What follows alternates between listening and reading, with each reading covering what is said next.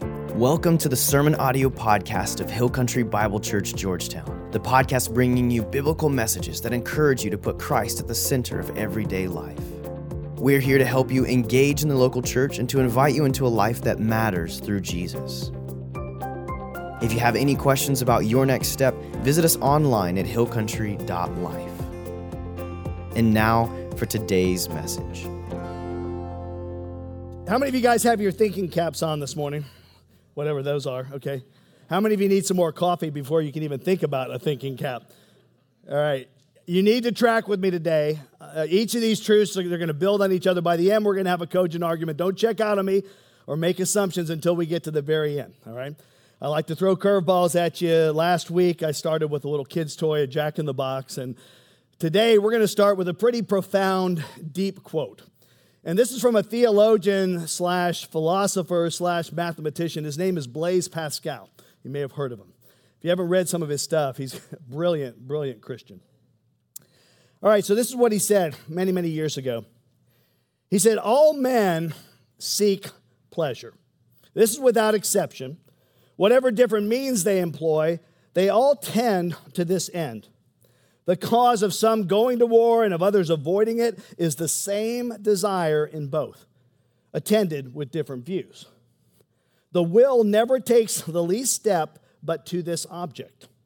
This is the motive of every action of every man, even of those who hang themselves. Hmm. Now, let me start with this. What drives you in life? Like, what brings you pleasure, satisfaction, peace, joy, delight?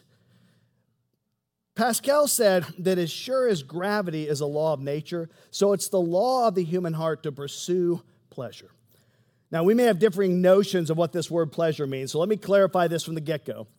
Webster's dictionary defines pleasure as being pleased, enjoyment, or the root word to that would be joy, delight, or satisfaction. Okay, based on that definition, pleasure is something that happens inside of a person, it's an internal state of being. And unlike happiness, it's not dependent upon external circumstances. So, what we're really all looking for in life is an internal sense of joy and peace and satisfaction. That is what truly delights us. And the question we have to ask up front in this whole series about rewards and how God motivates us is this question Is this universal drive to pursue pleasure selfish and sinful, or did God put that in our hearts? And I'm going to submit to you that the Bible teaches us that God placed it in our hearts to pursue pleasure, that it's His desire to seek after that which will bring us joy, peace, and satisfaction in life. Now, there are those who are convinced that the Christian life has little to do with being pleased, and that our service to God is primarily one of duty and obedience. And I want to challenge that line of thinking this morning with a simple statement. And here it is It is not seeking pleasure in life that causes us problems, it is where we seek our pleasure. It's not seeking pleasure in life that causes us problems, it's where we seek that pleasure. The problem is the fact that we're trying to find this pleasure apart from God in things that He never intended for us. But seeking joy, pursuing pleasure, is not the problem.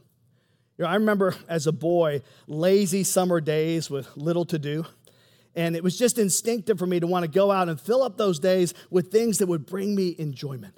And there were times when I did stuff that was good and it was wholesome and I enjoyed myself in the process. And then there were other times when I was not the, the perfect angel that I am today, okay? I, I got myself a little bit of trouble. But I thought about it. In both cases, my desire was still the same, like to find enjoyment. But it was the way I went about fulfilling that desire that sometimes got me into trouble. You see, this desire for pleasure is not the problem, it's how we choose to fulfill that.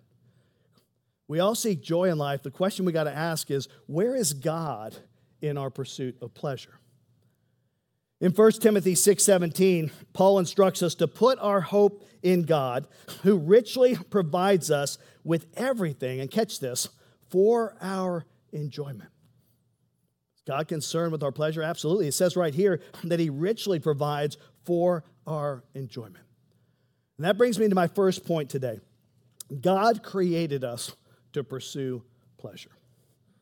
We just have to ask ourselves uh, where's God? Where is God in this pursuit of pleasure? For example, the desire for food is a good desire, gluttony is not. The desire for sex is God given, it's a good desire. Fulfilling that outside of marriage is not. You see, it's the way we seek and choose to fulfill our desires that makes all the difference between God centered enjoyment and self focused sin. C.S. Lewis, one of my favorite authors, and I quote him a lot. You may have heard this quote before, but it's very apropos here. He made this powerful remark If there lurks in our minds the notion that to desire our own good and enjoyment is a bad thing, I submit to you that this notion has crept in from Kant and the Stoics and is no part of the Christian faith. Indeed, if we consider the unblushing promises of reward and the staggering nature of the rewards promised in the Gospels, it would seem that our Lord finds our desires not too strong, but too weak. He says, We are half hearted creatures fooling about with drink and sex and ambition when infinite joy is offered us. Like an ignorant child who wants to go on making mud pies in a slum because he cannot imagine what is meant by the offer of a holiday at the sea. We are far too easily pleased. Wow, we are far too easily pleased. By nature, we seek our own good, our own enjoyment. The problem is, we often substitute these good rewards that God wants for us for the cheap imitations of this world. Someone once said this You're only going to do what God wants you to do if you believe God pays better dividends than the world pays. Nobody's going to do something for nothing. We're always going to gravitate toward that we, what we believe is going to pay us the greatest dividends. You want some good news? God promises to pay the highest dividends for your investment. In fact, later on in this series, we're going to look at a passage of Scripture, an amazing passage of Scripture, where Jesus promises a hundred time payback for your good works here on earth. 1 Corinthians 2 9 tells us that no eye has seen, no ear has heard, no mind has even conceived what God has prepared for those who love Him. What does that mean? No matter how great you think it'll be one day in heaven, your mind hasn't even scratched the surface of the pleasures and the grandeur that await you there. And God must be amazed at how we substitute the mud pies of this world for the infinite joy He offers. Right, so I'm making this point that God wired us to pursue pleasure, but I need a disclaimer, a few disclaimers here. All right, let me clarify a few things. First of all, people pursuing pleasure is not the same as having fun. It's not the same thing. Pursuing pleasure is not the same as having fun. Like, I'm not talking about doing whatever feels good in the moment. Often we have to sacrifice what is more fun, what is easier in the short term to get greater satisfaction in the long run. But the reason we deny ourselves is because ultimately we're still looking for that which will bring us the greater reward. We're still trying to pursue pleasure, if you will. Like Pascal said, even the person who hangs himself is pursuing pleasure. How does that work? Well, he wants to find peace from his pain. And he's betting that the pain of hanging himself will be worth the pleasure of being free from his suffering in life. So, pursuing pleasure is not the same as having fun. Second, pursuing pleasure is not the same thing as pursuing happiness. Okay, we have to distinguish these terms. Sometimes they, they get you know, kind of used interchangeably.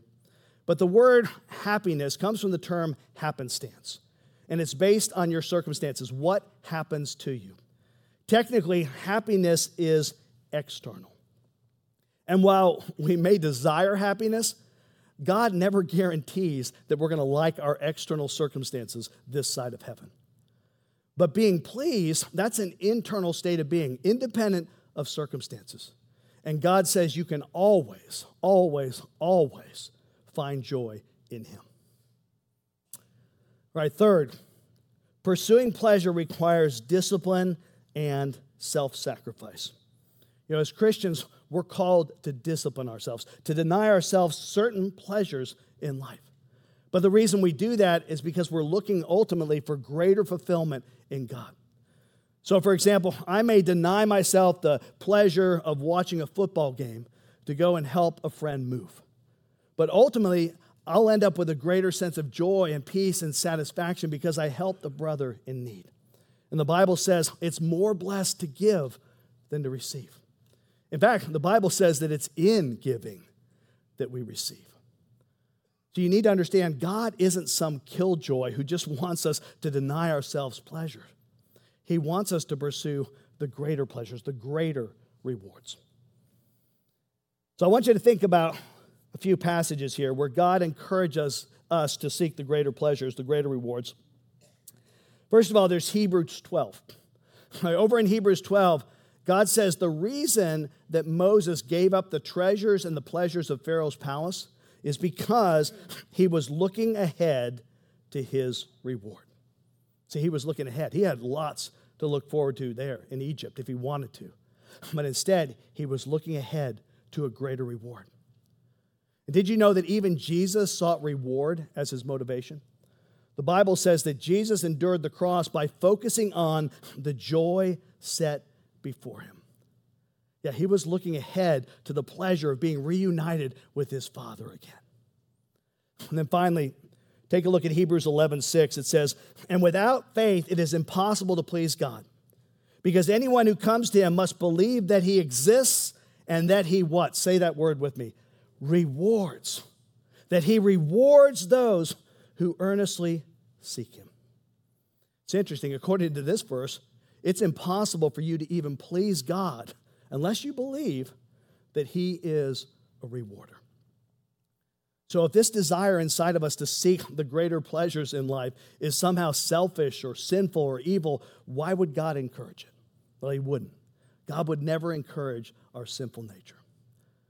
So God wired us to seek the greater rewards, the greater pleasure, but He calls us to fulfill that desire within His will, never outside His will. And so we need to steer clear of worldly pleasures. That's my second point. People, worldly pleasure is fleeting and will not fulfill. Worldly pleasures, those are those mud pies that many people, Christians and non Christians alike, settle for in life. They're the cheap imitations that seek to satisfy that longing, but really don't. They pretend to satisfy that longing. They try to fill that void inside of us, but they don't fulfill. So, in the book of Ecclesiastes, right, through the life of Solomon, I think God has given us a real life demonstration of the futility of seeking after worldly pleasures to try and find joy, try and find peace, to try and find pleasure and satisfaction. And in Ecclesiastes 2:1, Solomon lays out his purpose statement. He says, I thought in my heart, come now, I will test you with pleasure to find out what is good. Right, Solomon says, I'm going to try everything this world has to offer. And he does. In verse 2, he tries laughter. Okay, he surrounds himself with the funniest comedians of his day, Jimmy Fallon, in his living room. Right? Verse 3, he turns to drinking. He throws one party after another after another. I'm sure he got plenty inebriated, all right? In verse 4, he becomes consumed in work accomplishments. He said, Man, I'm just going to be a workaholic. I'm going to get achievement. I'm going to get success. I'm going to try that. In verse 7, he flips it around. He tries the opposite. He hires servants to be at his beck and call. He tries relaxing, idleness. In verse 8, he amasses incredible wealth. You know, some have estimated that Solomon's assets would total up to trillions and trillions of dollars in today's market. Like he would dwarf Elon Musk, okay? Tons of wealth. In verse 8, he acquires the best entertainers. He brings Hollywood into his home, so to speak. In verse 8, he also turns to sex as a means of pleasure 700 wives and 300 concubines. yeah, there's a lot I could say right now, but most of it would get me into trouble. So, enough said. Anyways, okay. In verse 12, he even tries to indulge in wisdom and intellectual pursuits. He, he covers the gamut here. Verse 10 pretty much sums it all up. I denied myself nothing my eyes desired. I refused my heart no pleasure. And Solomon was the happiest, most joyful, fulfilled man who ever walked on planet Earth, right? Now, guess again. No need to guess. Look at verse 17. Solomon cries out, So I hated life. I hated life. His summary of everything he had done, from the pursuit of wisdom to the overindulgence in wine and women, was this meaningless. Meaningless. Some of your translations say vanity, foolishness. But that phrase, meaningless, is used 35 times in the book of Ecclesiastes.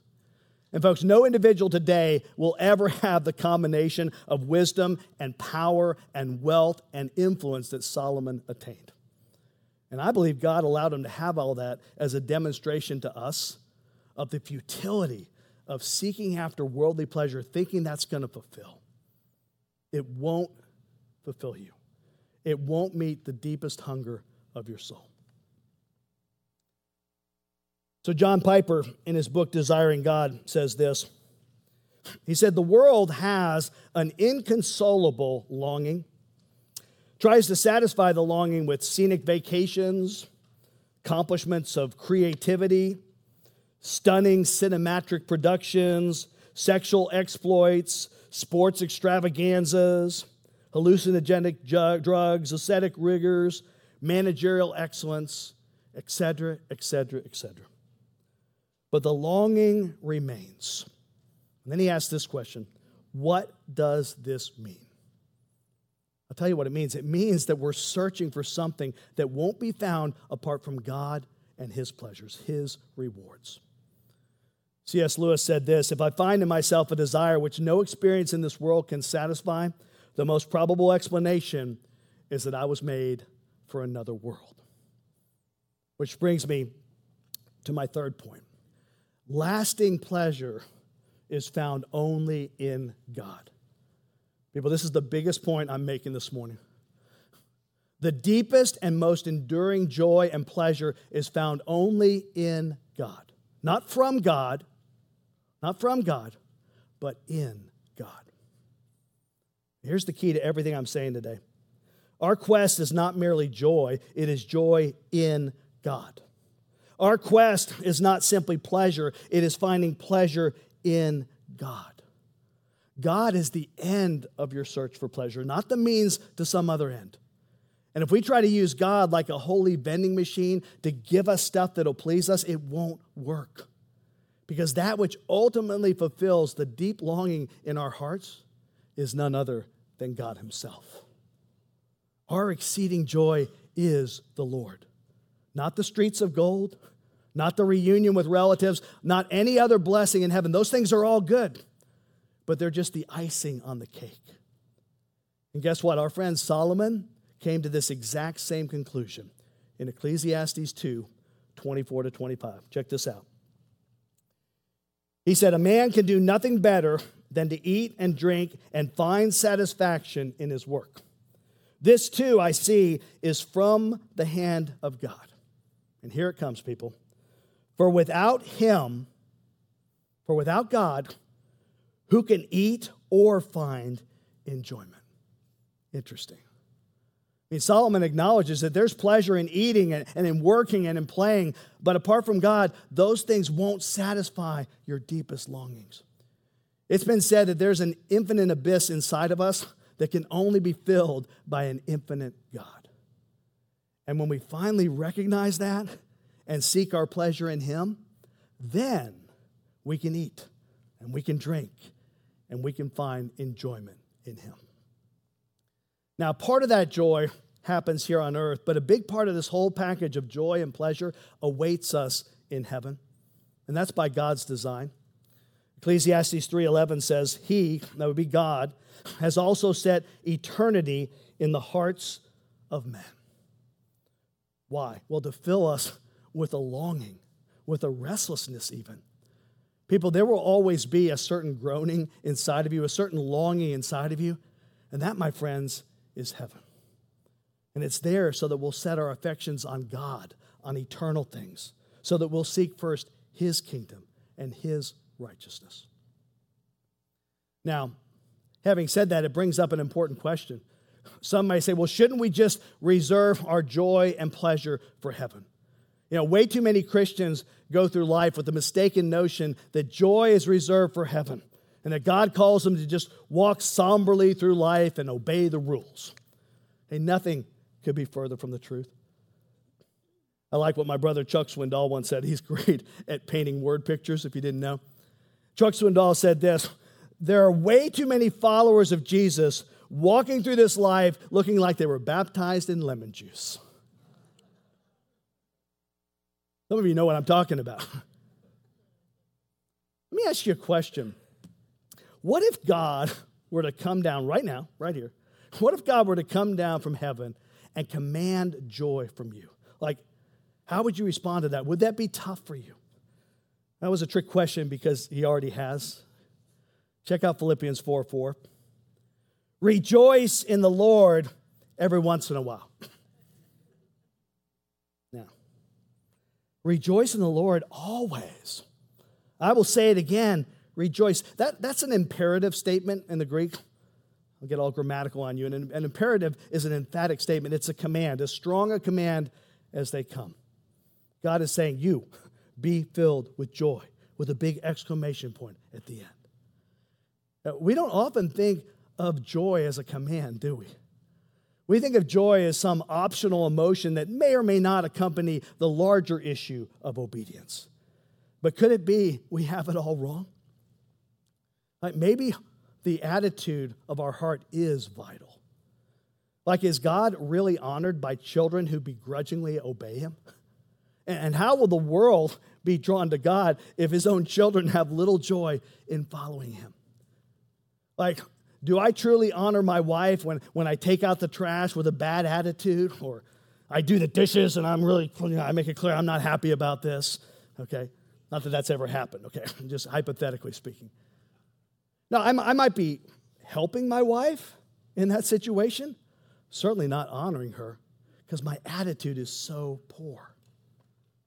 And neither is God honored and glorified when we go through life following His will simply because we have to. And by the way, God doesn't need our help, does He? No, He desires our praise, He desires our love, He desires our hearts to be filled with joy toward Him. And I believe nothing brings God greater glory than when His children delight in Him, serve Him with joy. Which brings me to my final point.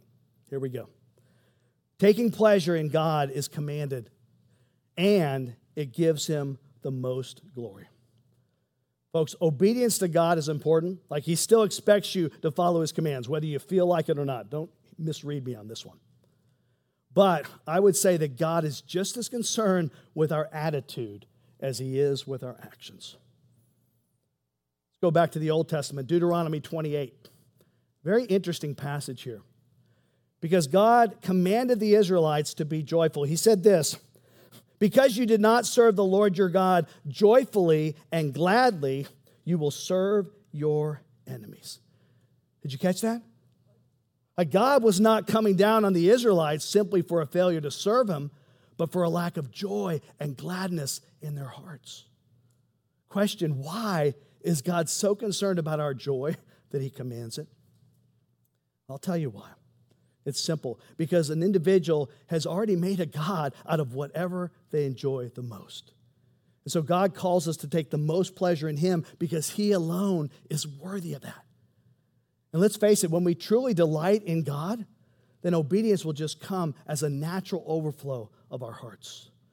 That's why the Westminster Catechism says the chief end of man is to glorify God and enjoy Him forever. See, God wants us to enjoy Him now and forever. That's the chief end of man. Psalm 37 4. I like this. It says, Delight yourself in the Lord. Delight yourself in the Lord. And when you delight yourself in God, you know what will happen? Others will see that internal joy and peace and satisfaction and give glory to God for your life. Like Jesus said, you'll become salt and light to the world around you. You see, there's no contradiction between delight and duty. To delight is our duty. God doesn't view the condition of your heart as optional icing on the cake of obedience. Over in Romans 12 11, we're commanded as Christians to be full of zeal and fervency. 1 Peter 1:22 tells us to love one another earnestly from the heart. In Hebrews 13, 17, we're told that leaders are to work how? With joy. In Romans 12, 8, we're instructed to be cheerful. Over and over and over again, the Bible talks about the attitude of our hearts. Now, let me address an aspect of joy some of you may be pondering right now.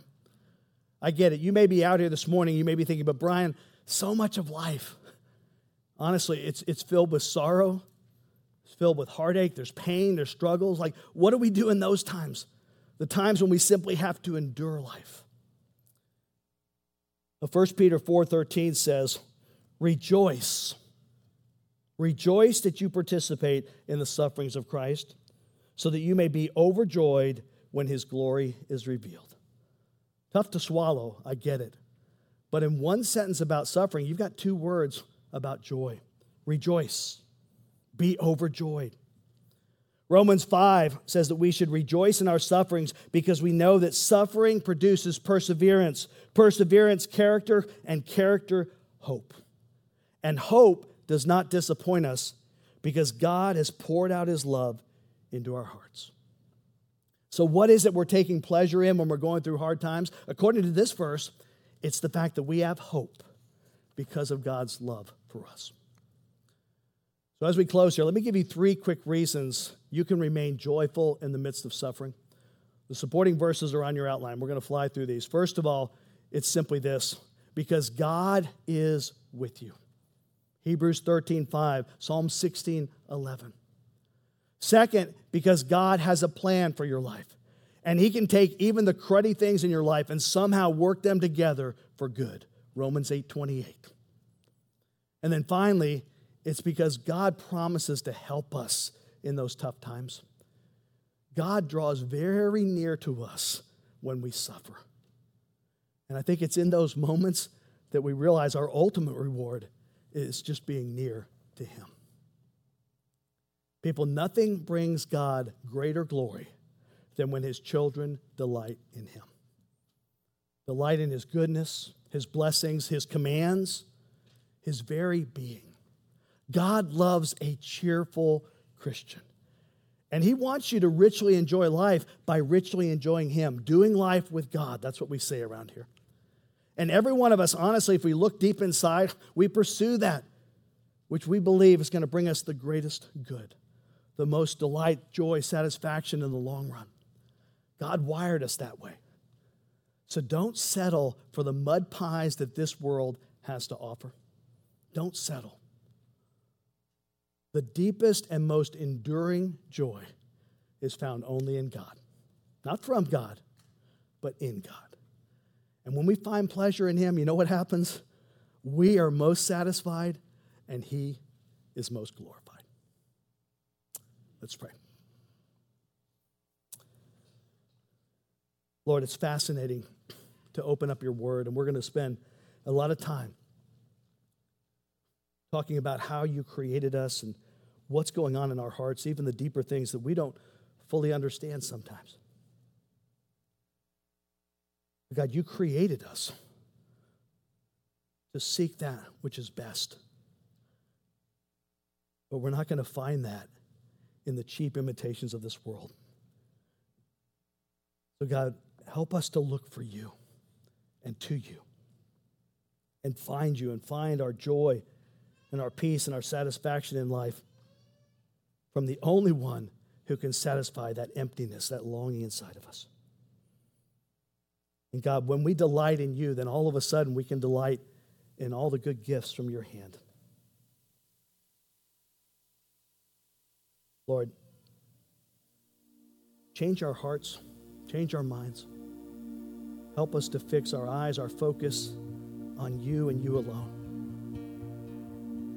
And in our pursuit of joy and peace and pleasure, that you will be sufficient for us.